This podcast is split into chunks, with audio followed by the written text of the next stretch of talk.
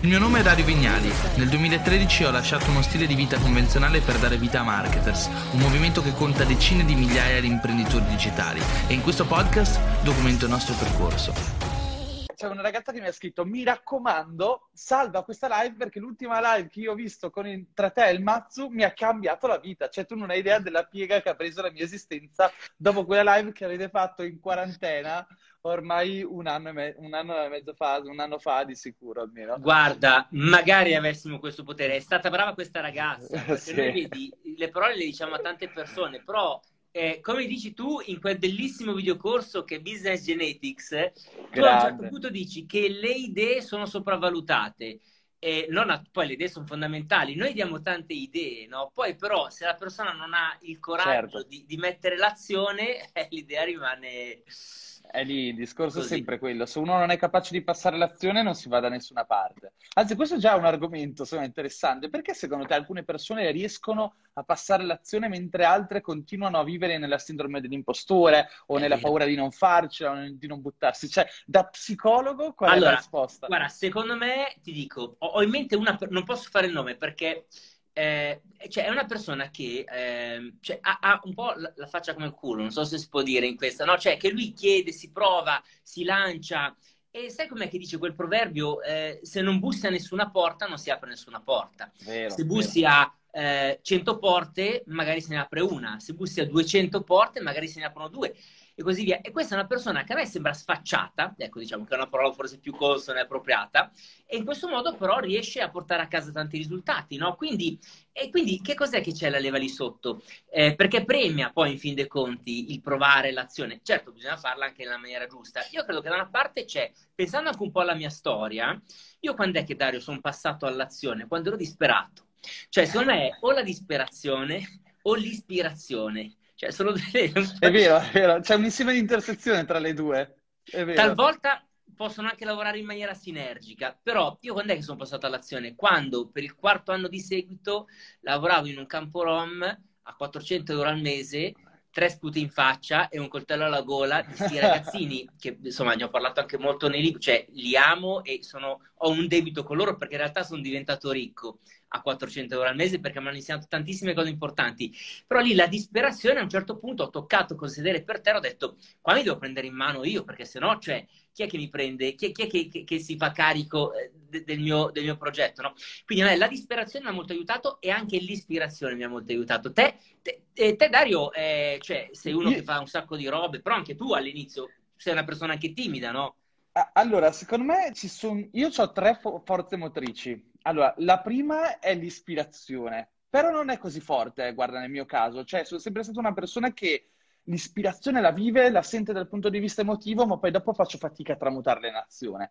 Poi c'è una seconda forza che è la forza della creatività. Cioè, io i momenti in cui eh, più di qualunque altro momento mi impegno e riesco a raggiungere grandi risultati è quando mi sento io ispirato perché mi ispiro tramite la mia stessa azione. È un circolo vizioso, no? Bello. Mi viene un'idea e appena ho l'idea inizio subito a metterci mano. Infatti sono anche una persona che non ha grandi sistemi di produttività perché non riesco a rispettarli, perché so che non mi conviene rispettarli. Cioè ti lascio un esempio, cioè, magari ho dei momenti in cui do- so che dovrei lavorare una cosa, ma arriva una forza motrice creativa talmente forte su un altro concetto, mm. un altro argomento che io comunque devo ritagliarmi il tempo per iniziare già a lavorare su quello, perché sento che c'è qualcosa dentro che mi spinge a farlo e dopodiché riesco a lavorare molto duramente, riesco subito a ottenere qualche risultato e quel primo risultato, anche piccolo, minuscolo, mi dà quell'attivazione, quella voglia, quel desiderio di continuare. Per me, io dico sempre, sul blog sono riuscito ad esempio nel 2013 a diventare molto costante, anche se magari mi, ripet- mi ritenevo una persona poco costante,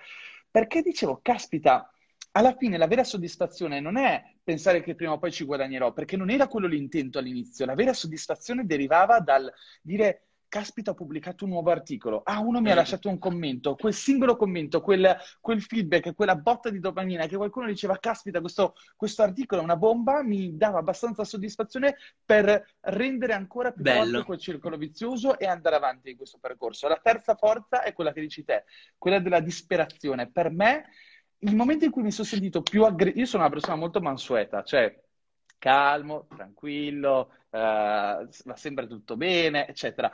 Però i momenti in cui spingo di più mi rendo conto che sono proprio i momenti in cui sotto, sono sotto stress, cioè rendo al meglio quando sono sotto stress. Ci sono persone che si disperano, reagiscono male, si buttano giù, invece io quando sento che sono in pericolo, un pericolo ovviamente tra virgolette, però insomma mi si attiva la cosiddetta fight or flight response, eh certo. mi chiudo in casa e ti giuro, lavoro in una settimana quello che normalmente lavoro in un mese, capito? Quindi vedo proprio che, che rendo bene. Però ora faccio subito un, un, uno shift di argomento perché devi sapere che ieri sera io, dovete sapere che ieri sera il buon Luca ci siamo sentiti al telefono, abbiamo parlato come al solito di mille cose, poi Luca mi ha mandato il suo corso al public speaking. Allora, ah. oggi ero lì dopo pranzo che facevo pausa, ho detto ma che faccio? Vabbè, dai, mi logo intanto do un'occhiata al corso di Dai, Luca. grande! Oh, mi sono sparato una valanga di lezioni sul public speaking. Tra, po- tra poco c'è il connect, quindi hai quando inizi a soffrire, quando inizi a soffrire quella leggera ansia da prestazione che dici, oh mamma, devo prepararmi lo speech, oddio, di cosa parlo? Eh, quindi però vedi anche qui l'ansia, la paura, l'emozione, eh, perché la disperazione poi in fin dei conti è la forte emozione che ti fa agire, che ti fa decidere, sì. che ti fa preparare. Sì, sì, Quindi sono le emozioni poi no, che ci, ci, ci, fanno così attivare tutto quanto. E tanto che chi si chi impara ad anestetizzarsi alle emozioni, magari eh, bevendo alcolici in maniera esagerata o drogandosi o col cibo, quelle persone che si anestetizzano alle emozioni iniziano a vivere una vita in bianco e nero, mm. ovvero una vita nella quale non, hanno, eh, non riescono più a esercitare il loro muscolo decisionale e quindi fanno vincere la rinuncia. E se vince la rinuncia perde il coraggio e se perde il coraggio perde la vita.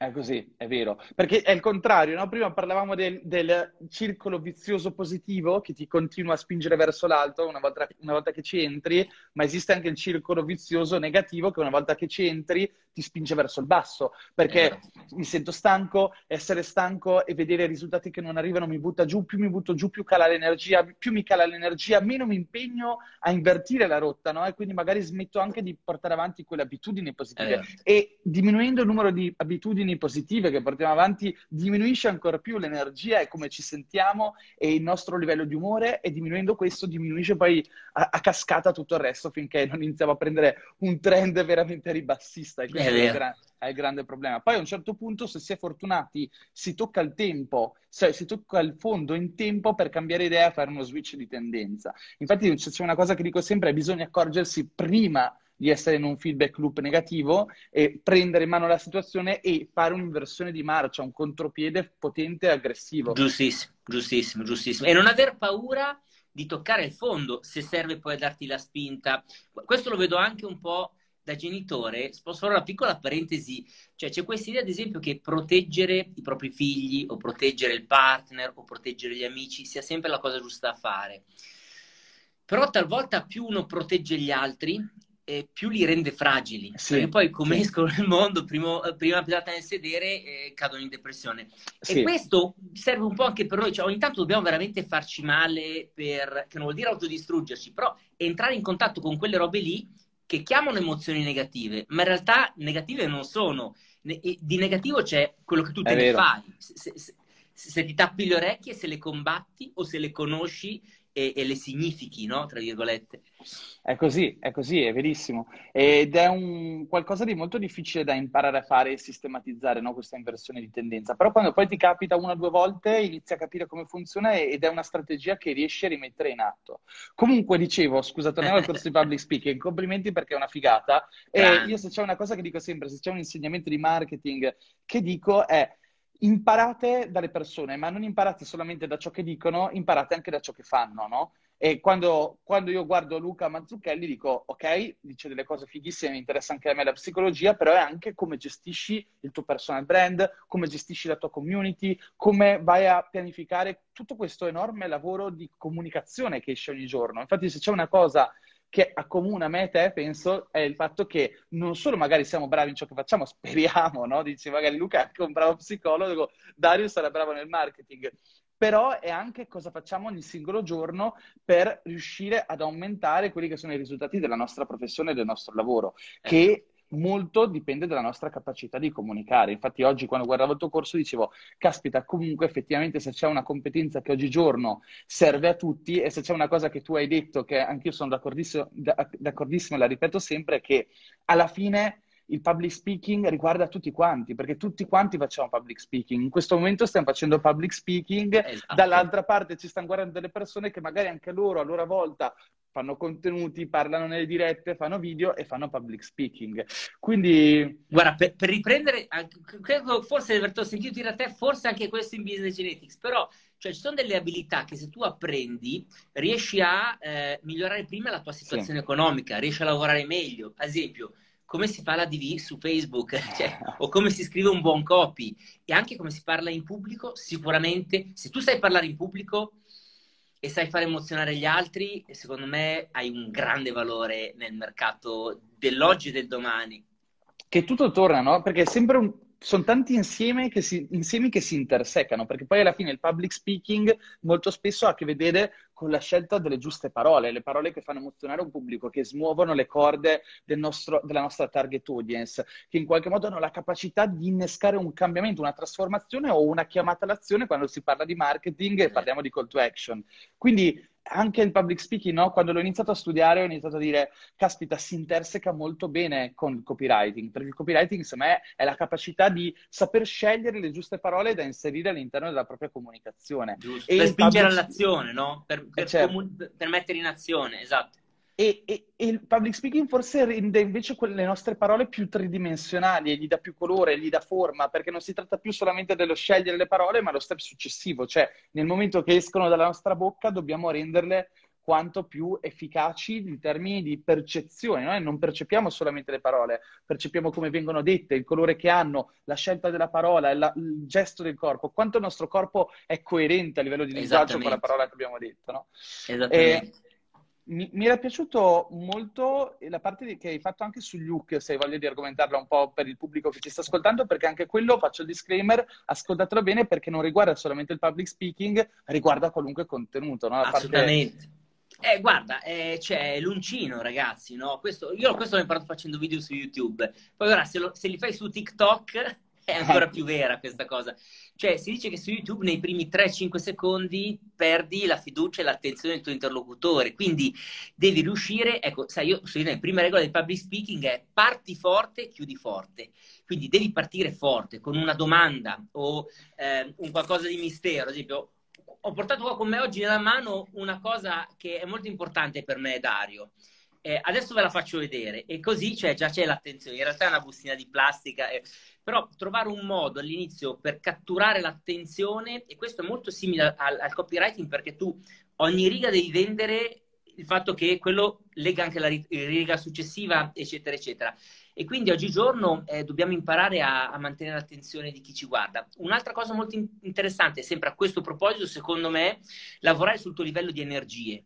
Eh, le energie. Guarda, eh, a me ogni tanto quando mi chiamano in azienda a parlare mi dicono vorremmo che tu affrontassi questo, questo, un milione di temi, dico bene, quanto tempo ho? Mi fanno, eh, hai un'ora. Dico, caspita un'ora, mi dicono, ma ce la farai? Io dico, guarda, per me non è importante il tempo, per me l'energia vale più del tempo, perché io sono convinto che il valore, questa è un'equazione, guarda, te la devo sottoporre, il valore è uguale all'energia per il tempo. Cioè, okay. io posso venire da te e ho due giorni a disposizione per raccontarti una cosa. Se in questi due giorni io ho un'energia pari a zero, il valore che ti trasmetto sarà zero. Oppure io Benissimo. posso stare con Dario una mezz'ora a fare una, una live eh, per gli amici di Instagram. Se in questa mezz'ora le nostre energie sono 100, 100 per 30 fa un numero ben superiore, no? Quindi l'energia in, eh, conta quasi più del tempo da un punto di vista di public speaking, se vogliamo. È verissimo, anche, anche nei video, e, e, tra l'altro ha a che vedere anche col carisma, si allaccia molto col tema del carisma, cioè diventi quanto più carismatico, quanta più energia hai, sì. diventi quanto meno timido, quanto, quanti più video fai. e vieni sì. percepito sempre più carismatico. Sai perché? Perché più video fai, più inizi a liberare energia e più liberi energia, più diventi te stesso, più diventi te stesso, più diventi carismatico.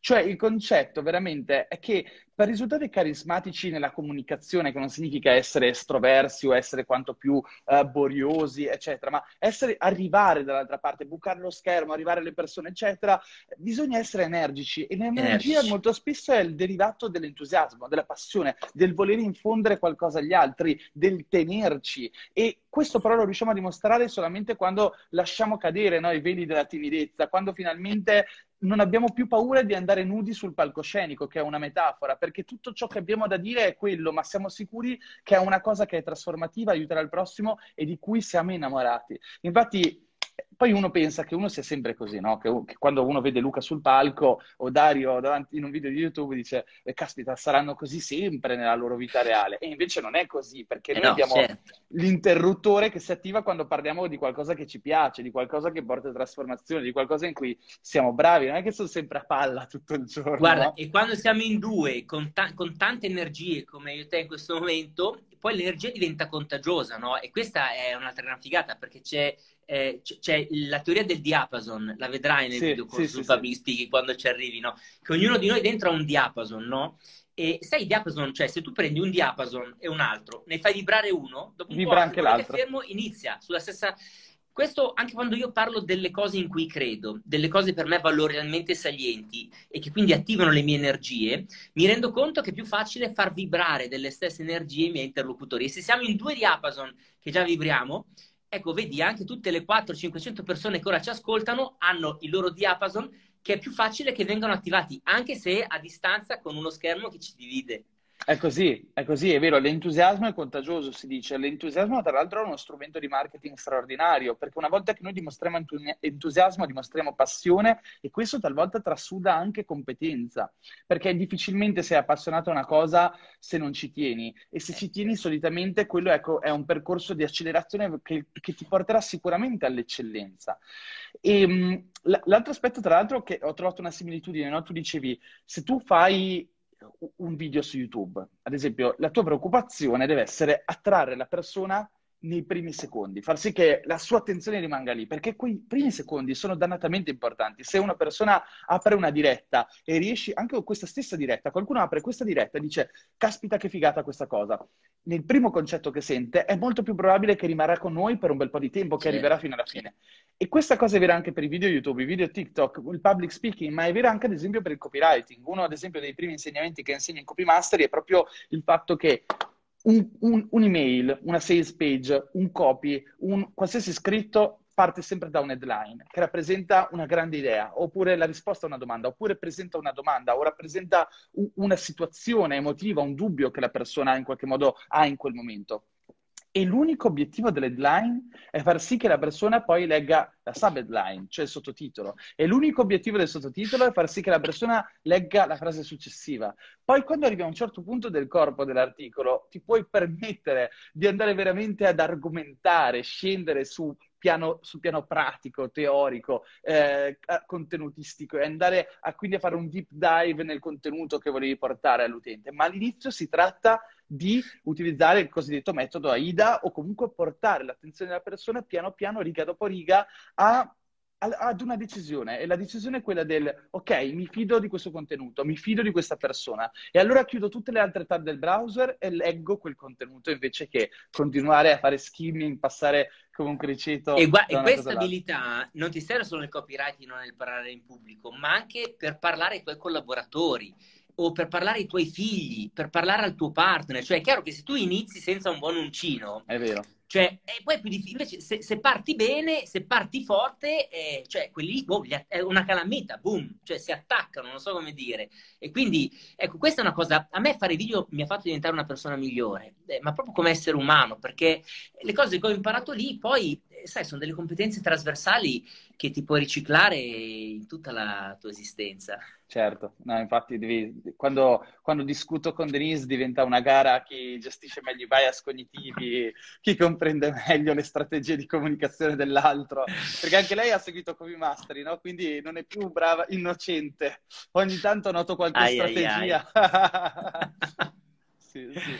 Secondo te, Luca, quali sono le cose più importanti nella costruzione di un personal brand? Cioè, se devi destrutturare il percorso che hai fatto, quello che tu reputi dici, caspita, questo è il 2080. Allora, ehm, beh, allora, sicuramente eh, c'è la, la, la, parte della scelta del target e della comprensione dei bisogni del target è, è il primo step fondamentale, no? Quindi capire quello che loro vogliono e in base a quello eh, stabilire che tu puoi offrire anche. La tua, eh? in base anche a quello che tu puoi offrire, no? Eh, ovviamente, certo. Oppure prepararti per offrirglielo, diciamo. E poi, secondo me, veramente questa cosa, cioè, ci stavo pensando proprio stamattina, stavo parlando con, con Patrick, mio socio, e cioè, tutti questi video, cioè, guarda, sono tanti, fare tanti video. Quanti ne hai fatti? Eh, li hai mai contati? Eh, più di mille ne abbiamo fatti. Oh. Però, cioè, era, cioè, sono mille commerciali che 24 ore su 24, dopo che tu li fai, cioè, vanno in giro sì, il web sì, sì. a parlare di te, della tua professionalità, della tua passione, di chi sei, cosa fai, come lo fai. E in effetti è proprio una figata quella del marketing, del content marketing, no? Del, no, non push, cioè noi non dobbiamo andare a bussare ai clienti a freddo. Noi non dobbiamo, cioè io non devo fare una call con uno per fargli un favore perché poi forse certo. lui un cliente. Certo. Hai capito? Io le call le faccio perché mi fa piacere fare quelle call. Sì. E questa è una roba che mi dà una libertà incredibile. E quindi il 20 che cos'è, secondo me? Riuscire veramente a fare dei buoni contenuti, che vuol dire interessanti, succosi, detti bene, col giusto copy, col giusto public speaking, con i giusti... Cioè, questa cosa secondo me eh, fa, fa, veramente la differenza. Secondo te che cos'è? Secondo me questo è sicuramente importantissimo il content marketing, poi anche come va fatto il content marketing, no? Perché poi vedi quelle persone che offrono solo valore, però non si rendono conto che il traffico è un flusso, no? Che passa. Cioè, nel senso, io faccio un articolo che risponde a una domanda e la persona fa quella domanda su Google, trova il mio articolo, ma se non c'è la mia personalità, la mia identità in quel contenuto, la persona lo legge e poi mm-hmm. esce dal mio sito contenta che ha trovato una soluzione e non si interessa a chi sono io che cosa offro, quali sono i miei prodotti, perché dovrebbero seguirmi, no? Quindi dobbiamo anche diventare bravi, secondo me, a trattenere quel flusso e qualche modo, in qualche modo trasformarci in direttori d'orchestra. Io dico sempre che il copywriter è un direttore d'orchestra, dove l'orchestra è il pubblico e il copywriter riesce a dirigere il flusso d'attenzione. Quindi se abbiamo un obiettivo, abbiamo un obiettivo che sia vendere, che sia far sì che aumenti il posizionamento del, no- del nostro brand nelle loro menti, che sia più rilevante il nostro personal brand nel mercato, che sia che si iscrivino alla newsletter o che ci seguino su YouTube. Ogni volta abbiamo un obiettivo, il direttore d'orchestra deve avere la capacità di interessare non solo la persona riguardo al problema e alla soluzione che sta Bello. ricercando, ma anche verso quella che è la nostra identità del brand. Infatti una cosa che dico sempre è che forse eh, andrebbero conditi anche spesso i contenuti se vogliamo crescere in fretta, perché è anche vero poi che puoi essere Salvatore Ranzulla, fai un milione di articoli in dieci anni e alla gente a forza di finire sul tuo sito a trovare soluzioni si ricorderanno per forza di te. Però ricordiamoci sempre che imparare dai migliori o imparare da coloro che sono già enormi, molto spesso non sempre è la migliore scelta, perché non è detto che la strada di Aranzulla sia la tua strada. Se vuoi ottimizzare quanto prima possibile, ottenere quanto prima possibile dei risultati in termini di personal brand, devi pensare anche all'identità della tua persona sul mercato e che pubblico, che pubblico vai ad acquisire e come puoi interessare quel pubblico e trasformare, spostare la sua attenzione dalla soluzione, il contenuto, eccetera, anche su di te, la tua storia, la tua professione e che cosa hai da offrire a loro, no? Assolutamente, bello, questa cosa qui no, è importante, no? Eh, Aranzulla ha molto da insegnarti, però non tutto, perché, guarda, io mi sono reso conto, per me la, la, la mentorship si basa su tre livelli. Uno verticale, eh, per cui eh, persone che già hanno raggiunto i miei risultati li hanno oltrepassati di tanto. Da loro posso imparare perché, appunto, già avendo fatto il mio percorso mi possono dare delle dritte, però... Eh, tipo mi ricordo uno dei primi mentori, adesso non voglio fare nomi, però lui mi diceva, vabbè, eh, cazzo, metti 20.000 euro al mese in ADV, e cresci. Ma io fischia, io non guadagnavo in un mese 20.000, però lui aveva ragione, no? Ecco, quindi magari mi diceva de- delle cose molto giuste, delle altre che per me erano troppo distanti dalla mia realtà, però, però serve, primo mentor verticale, poi orizzontale, il gruppo di mastermind tra pari, magari ognuno con professionalità diverse, con background diversi. Verissimo ma lo stesso stato di sviluppo, cazzo, a te cosa ti ha fatto crescere il mastermind che tu c'hai con Andrea? Con... Eh certo, sì, sì, ah. sì, quello è stato uno dei momenti, una delle cose più trasformative, no? Perché avere qualcuno che sta affrontando il tuo stesso percorso in un altro mercato, eh, però con le stesse strategie, ti permette di accelerare molto, perché, esempi banali, no? Eh, tu non sai mai che libro leggere, no? Perché dici, caspita, ci sono un milione di libri là fuori. E se me lo consiglia Warren Buffett sarà sicuramente un ottimo libro, ma magari non riguarda la mia realtà, sto perdendo tempo, non è che se prendo i dieci libri migliori o preferiti di Warren Buffett sono i giusti libri per me. Allo stesso modo, se vado a vedere la lista dei 100 libri di business migliori letti dal New York Times, non è detto che mi servano. Io dico sempre, leggiamo in ottica integrativa. Cioè, il libro che scegliamo è importante, bisogna porre molta attenzione. Ti ricordi che su Business Genetics ci ho fatto una lezione. Bellissima, bisogna, bellissima. Bisogna mettere però. molta attenzione nella scelta dei libri, perché noi nella vita non riusciremo mai a leggere più di 500, 2000, 2500 500 libri, ok? Che ora sembra un'enormità e comunque se ne leggiamo 50 all'anno, che è molto molto molto raro. E quindi abbiamo degli slot di lettura veramente finiti e soprattutto nel breve periodo. Vogliamo i risultati, dobbiamo leggere nel breve periodo e leggere i libri giusti, non perdere tempo a leggere il libro sbagliato. Quindi dovremmo leggere dei libri che sono contestuali al nostro obiettivo, a quello che vogliamo raggiungere, che ci possono integrare, dandoci delle conoscenze, delle competenze che ci portino da qualche parte. Avere un mastermind... La bubble reality, no? La chiamata. Esatto, esatto, esatto. Sì, sì, sì, sì, sì. Eh, l'ho e... visto per davvero io sto corso, Dario, cioè... Ragazzi, Luca Mazzucchelli... verdade. è uno dei pochi che è veramente arrivato fino all'ultima lezione di Business Genetics. E, e, dicevo, secondo me anche lì, ad esempio, se Andrea mi dice non leggere questo libro, non lo leggo, ma se mi dice guarda, leggi assolutamente questo libro perché per me ha fatto la differenza, so che è un libro che sicuramente a me sarà utile perché lui fa il mio stesso lavoro, magari in un mercato diverso, ma il modello di business è molto simile, quindi so che se quel libro va letto, lo leggo subito. E quindi ho anche delle fonti molto autorevoli e attendibili per me all'interno del mastermind per contenuti che mi sono utili o strategie che vengono provate. Magari io provo una cosa, Andrea ne prova un altro, Marco un'altra ancora e alla fine vediamo qual è stato il funnel o l'automazione o l'email copy più potente che ha avuto successo. E quindi secondo me questa del mastermind è esatto. qualcosa quindi, che Dario, tanto.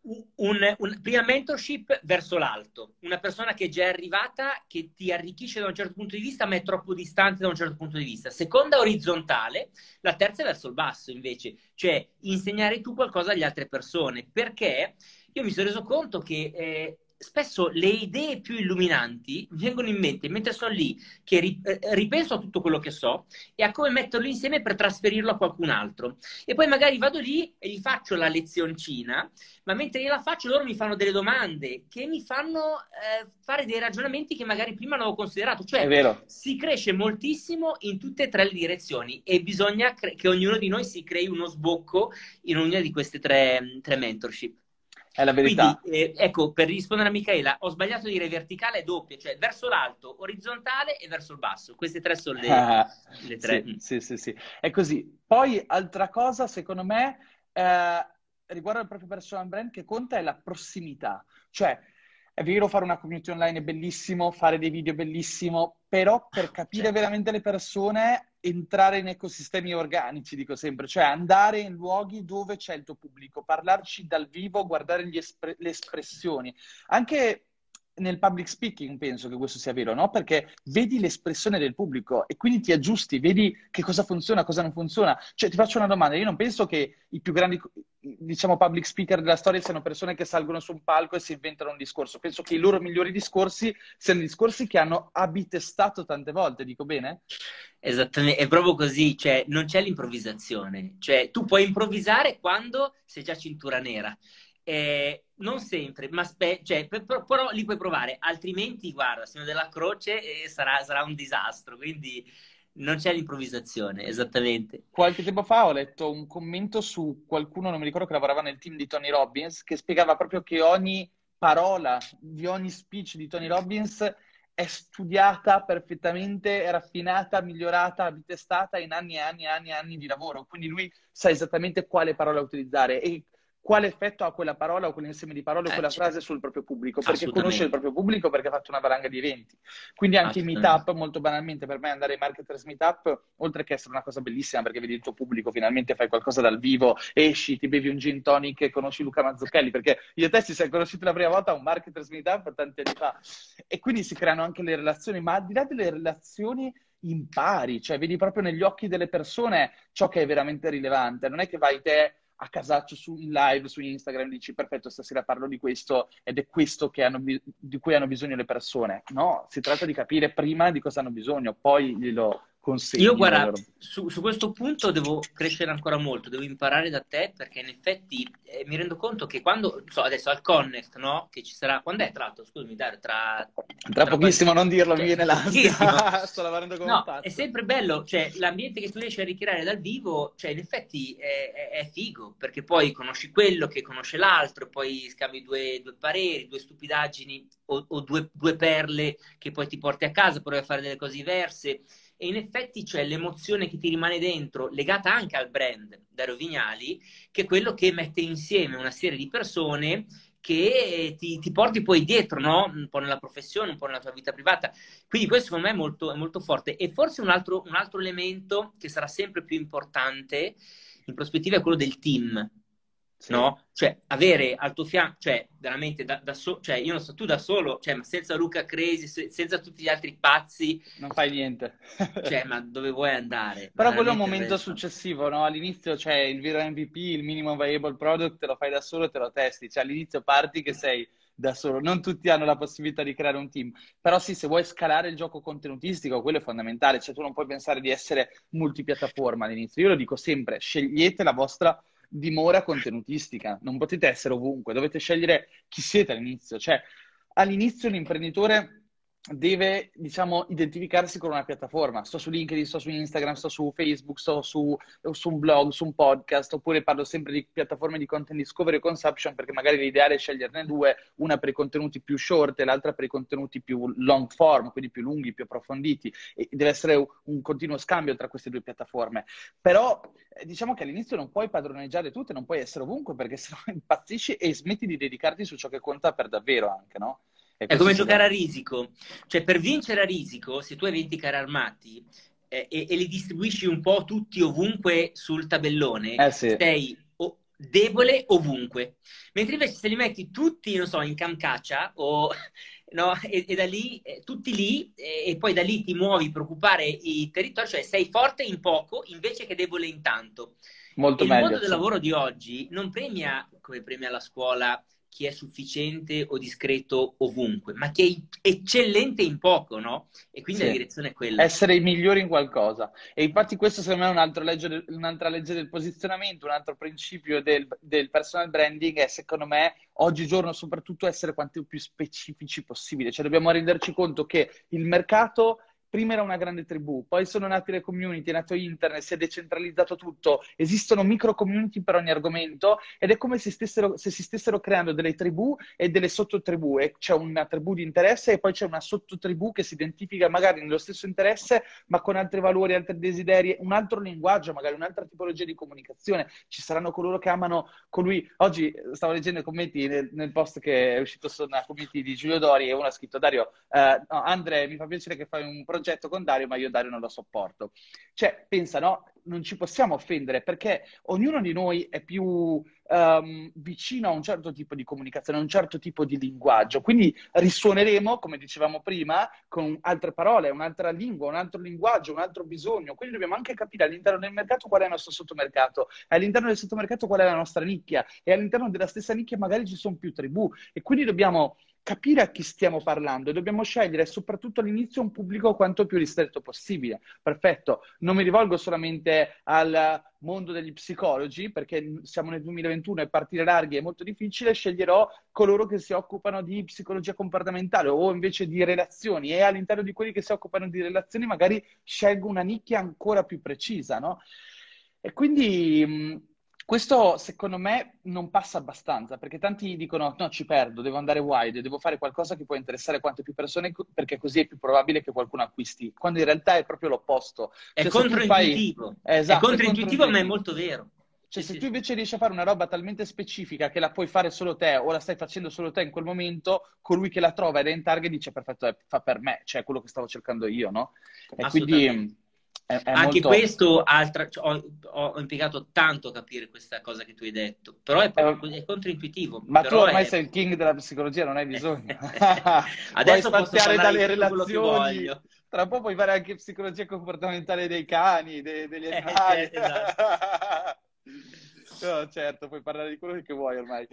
Però secondo me ci si può estendere, siamo chiari, cioè piano piano nutrisci la tua tribù e poi la tua tribù diventa una multinazionale, no? Cioè nel senso, puoi crescerla con la tribù, puoi diventare uno stato, un paese, però all'inizio devi, devi avere un sistema di credenze quanto più specifico possibile e questa cosa qua secondo me è molto importante avere un sistema di credenze ristretto, specifico, in cui tu dichiari al, al, pubblico, alla massa di persone che ti scoprono, chi sei sulla base dei tuoi valori, di quello in cui credi. Bellissimo. E quindi c'è un insieme di intersezione non solo sull'aspetto contenutistico, strategico di prodotto o di ciò che le persone vogliono, ma anche riguardo a ciò in cui si crede, perché io Certo, posso decidere di comprare abbigliamento tecnico per l'outdoor perché è quello che mi serve, ma lo compro da Patagonia perché Patagonia mi dice che, lui, che loro credono fermamente che il business deve essere a servizio dell'ambiente, reinvestono nel miglioramento di quello che è l'ecosistema, nella ripulizia, sulle startup Bravissimo. che innovano e quindi non solo sto comprando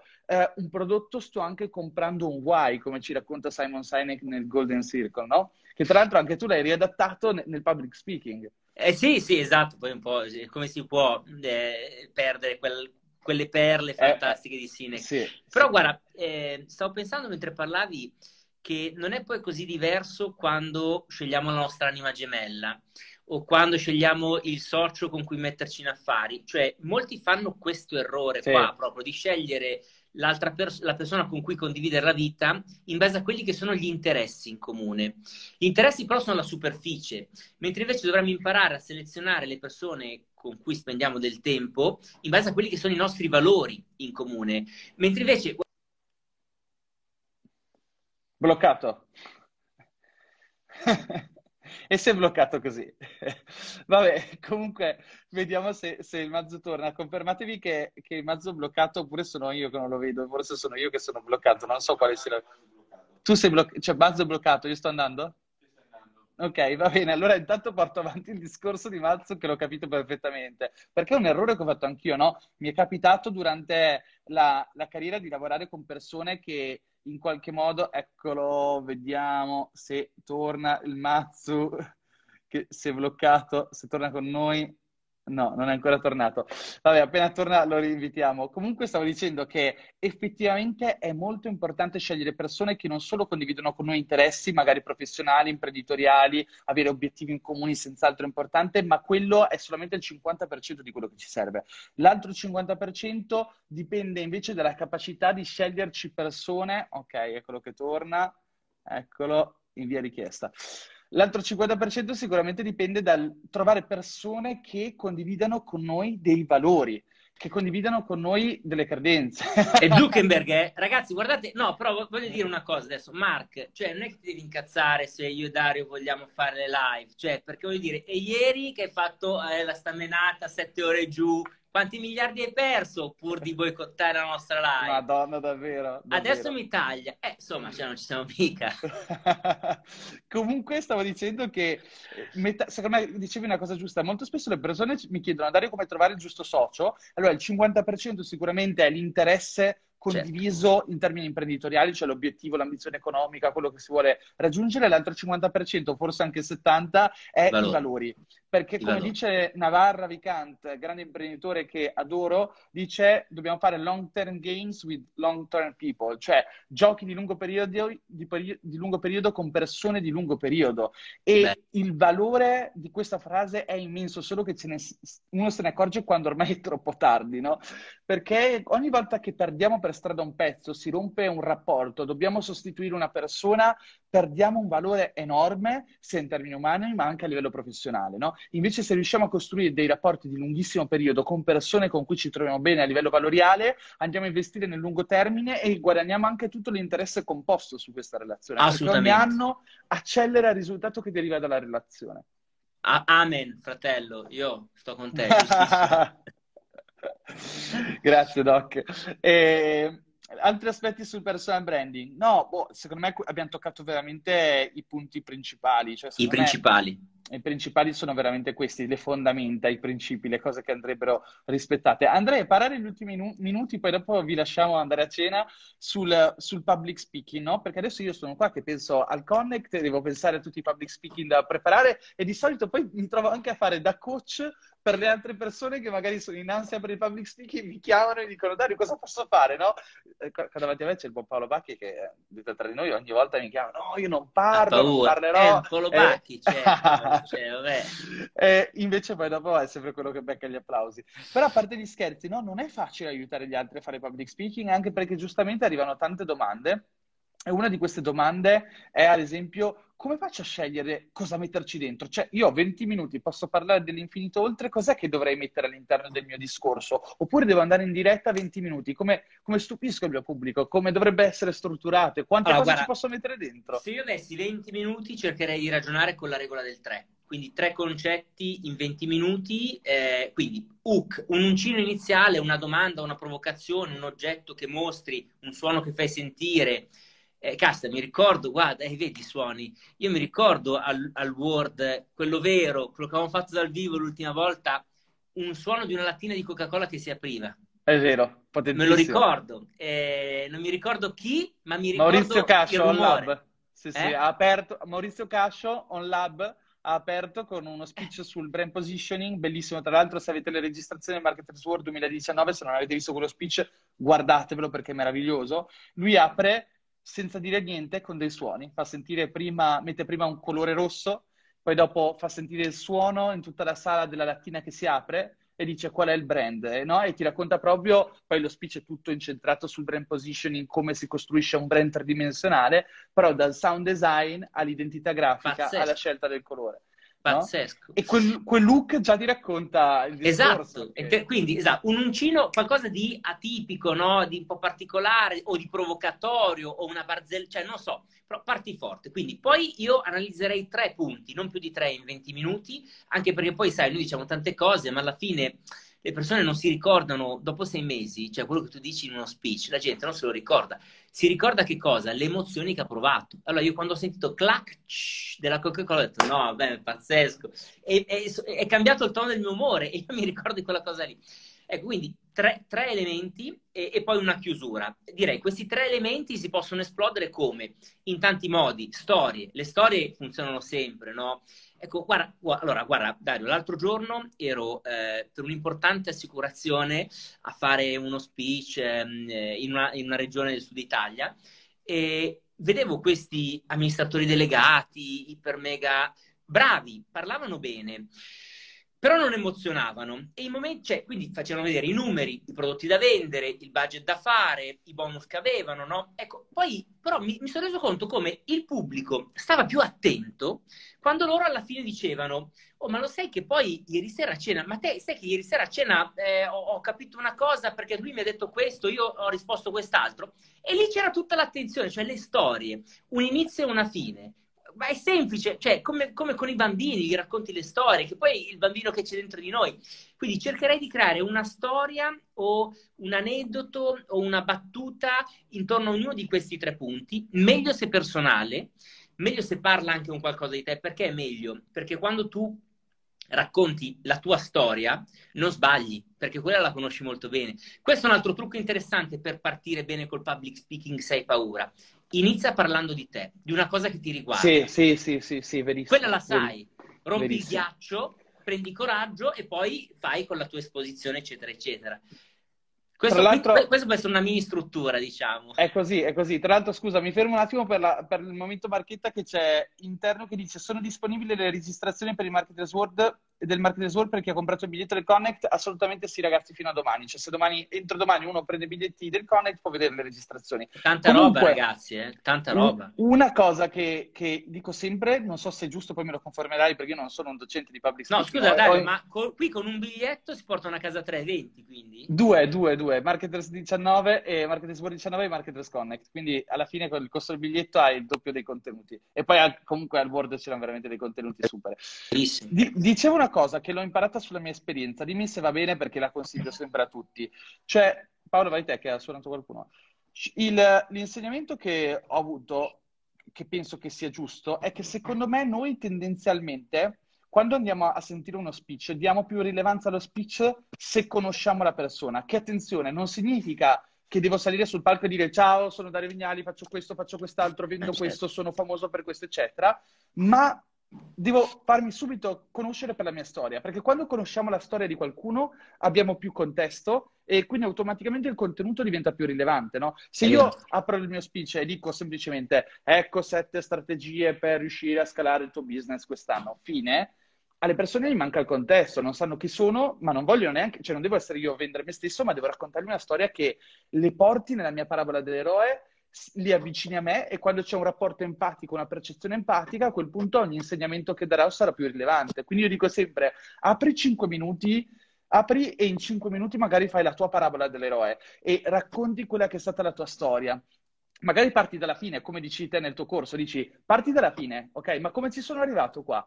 Eh, ero, mi trovo là, no? Nel campo Roma, ho iniziato così a interessarmi della psicologia e, e, già li hai presi e a un certo punto le persone, numero uno, sono emozionate, numero due, ti sentono più vicino a livello umano perché hanno la sensazione sì. di conoscerti e dopo sì. gli dici, bene, ora che abbiamo un po' di contesto, vi racconto tre insegnamenti, come dicevi esatto. te, che ho acquisito durante questo percorso. Oppure, se sei ancora più bravo, forse, perché magari è un po' più difficile a livello di struttura, puoi, mentre racconti tutta la storia, lasciare i tre insegnamenti. Magari meno, ha una struttura un po' più complessa lo speech, però magari potresti lasciare gli insegnamenti man mano che racconti la storia. Guarda, non hai so detto un'altra cosa importante. Quando ero uno speaker amatoriale, mi dicevano vieni a parlare, la prima cosa che pensavo era qual è la prima slide, da quale slide inizio? Adesso che sono più professionista, diciamo, la prima cosa che penso è qual è l'ultima slide che mostrerò loro.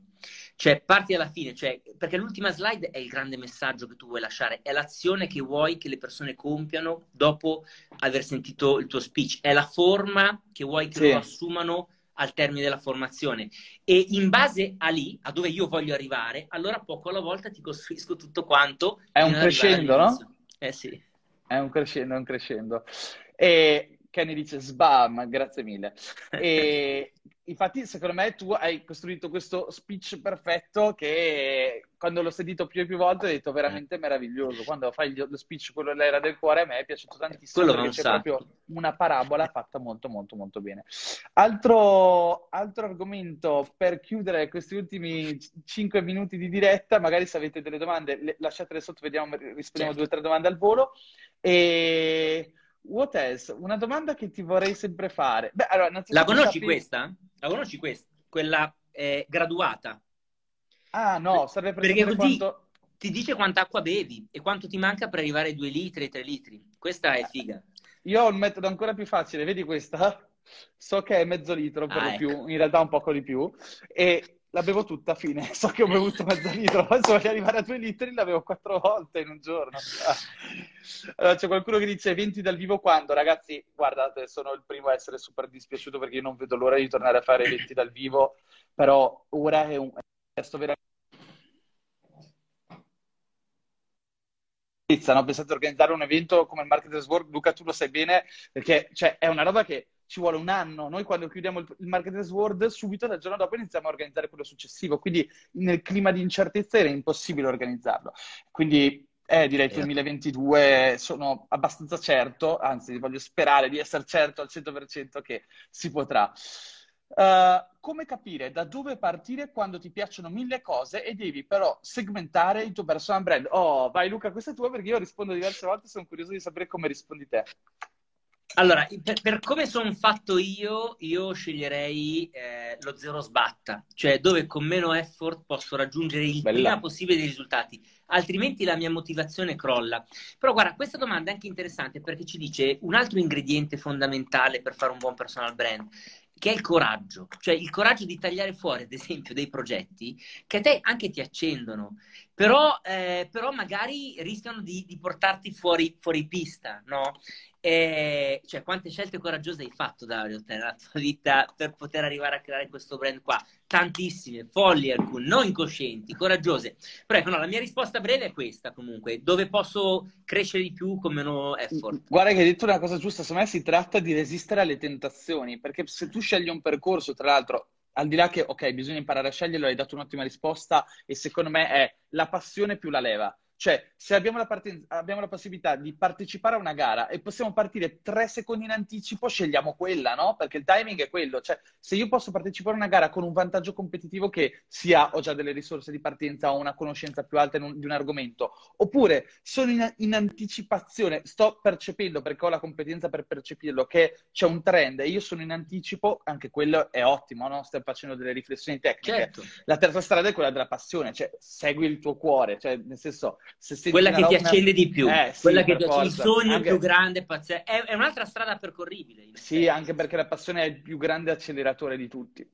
Secondo me, guarda, io lo dico sempre, non è che tu devi guadagnare con le tue passioni per forza, ma devi guadagnare con passione, cioè che si tratta di riuscire a sviluppare passione riguardo a quello che stai facendo perché fa tutta la differenza del mondo e anche sapersi appassionare, perché ci sono tante persone che non si sanno appassionare, ma secondo me c'è un processo nell'appassionamento. Cioè ora, magari io e te, io di sicuro siamo fortunati, cioè io ho trovato subito una passione e ho capito che era quella la mia strada, però là fuori è pieno di persone che non sanno qual è la loro passione.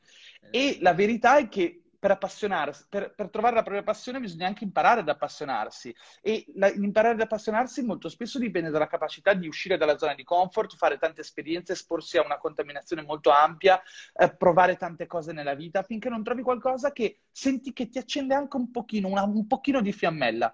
La seconda riflessione è che non ci si appassiona senza risultati, cioè la passione cresce in proporzione a quanti risultati otteniamo. Cioè, più diventiamo bravi in qualcosa, più ci sentiamo bene, più aumenta la nostra autostima, più aumenta la nostra autostima, più ci identifichiamo in quel qualcosa e più ci identifichiamo in quel qualcosa, più ci sentiamo appassionati e innamor- innamorati di quello che stiamo facendo. Quindi, purtroppo, imparare ad appassionarsi è qualcosa che non appartiene a tutti, ma è qualcosa che dovrebbe appartenere a quante più persone possibile. Lo dovrebbero insegnare a scuola, Luca, secondo me. Dovrebbero insegnare ad appassionarsi perché senza passione non vai da nessuna parte. Non puoi avere successo perché qualcuno ti ha detto fai dropshipping guadagnerai tanti soldi. Cioè, non funziona così. L'altra cosa è star lontani dalle tentazioni.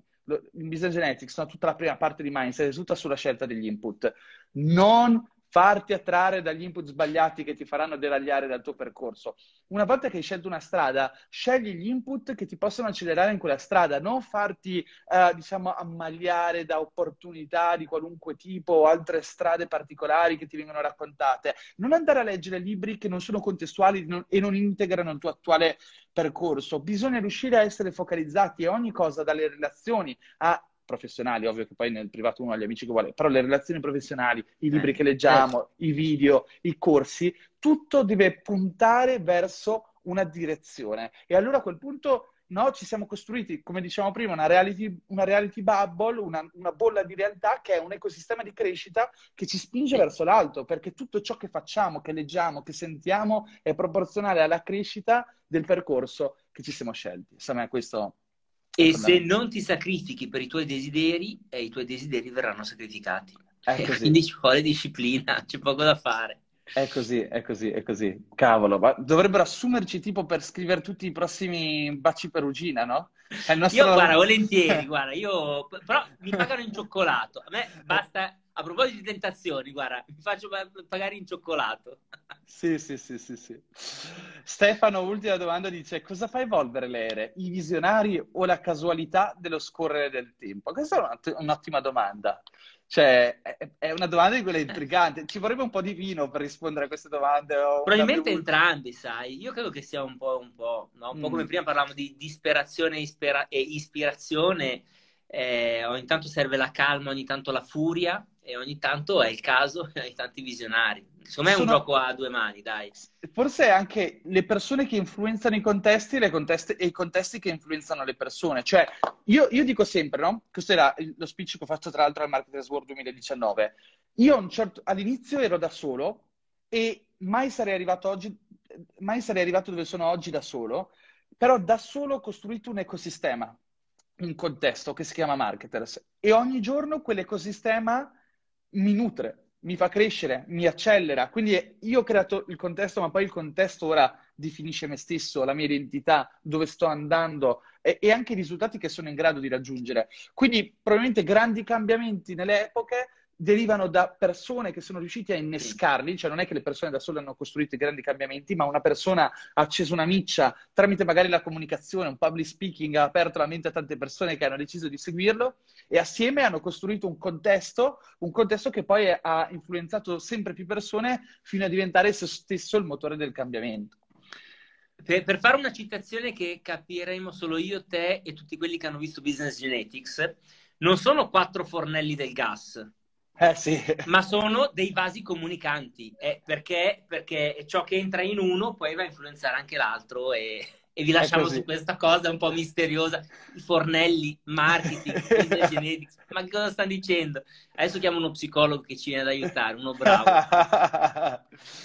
Va bene, ragazzi, io ringrazio tutti, ringrazio Luca di essere stato qua con noi e Piacere. assolutamente, Luca, io sai che sono pronto, io al Connect ti spolpo e ti chiederò, perché voi non lo sapete, ieri ho scoperto al telefono che Luca quest'anno ha avuto delle crescite, delle esplosioni pazzesche e ieri ero io che imparavo da lui, gli facevo tutte le domande, ma come hai fatto, eccetera, quindi al Connect tutte quelle cose che mi hai detto ieri sera, almeno qualcosa verrà fuori. Benissimo, volentieri. Rag- oh, Luca, venite grazie. al Connect, dai che ci vediamo anche se a distanza e ci divertiamo. Eh eh, vi aspettiamo, mi raccomando. Luca, io ti ringrazio davvero di cuore e ci vediamo nella prossima live e ci vediamo soprattutto al Connect. Un abbraccione, è stato un piacere, buona cena, buon appetito e ti saluta il buon Paolo Bacchi che è qua davanti a me. Grande Paolo. Un grazie a tutti, tutti grazie per averci ascoltato ragazzi. Ciao Lauro. Ciao ciao ciao ciao ciao ciao. ciao, ciao. ciao.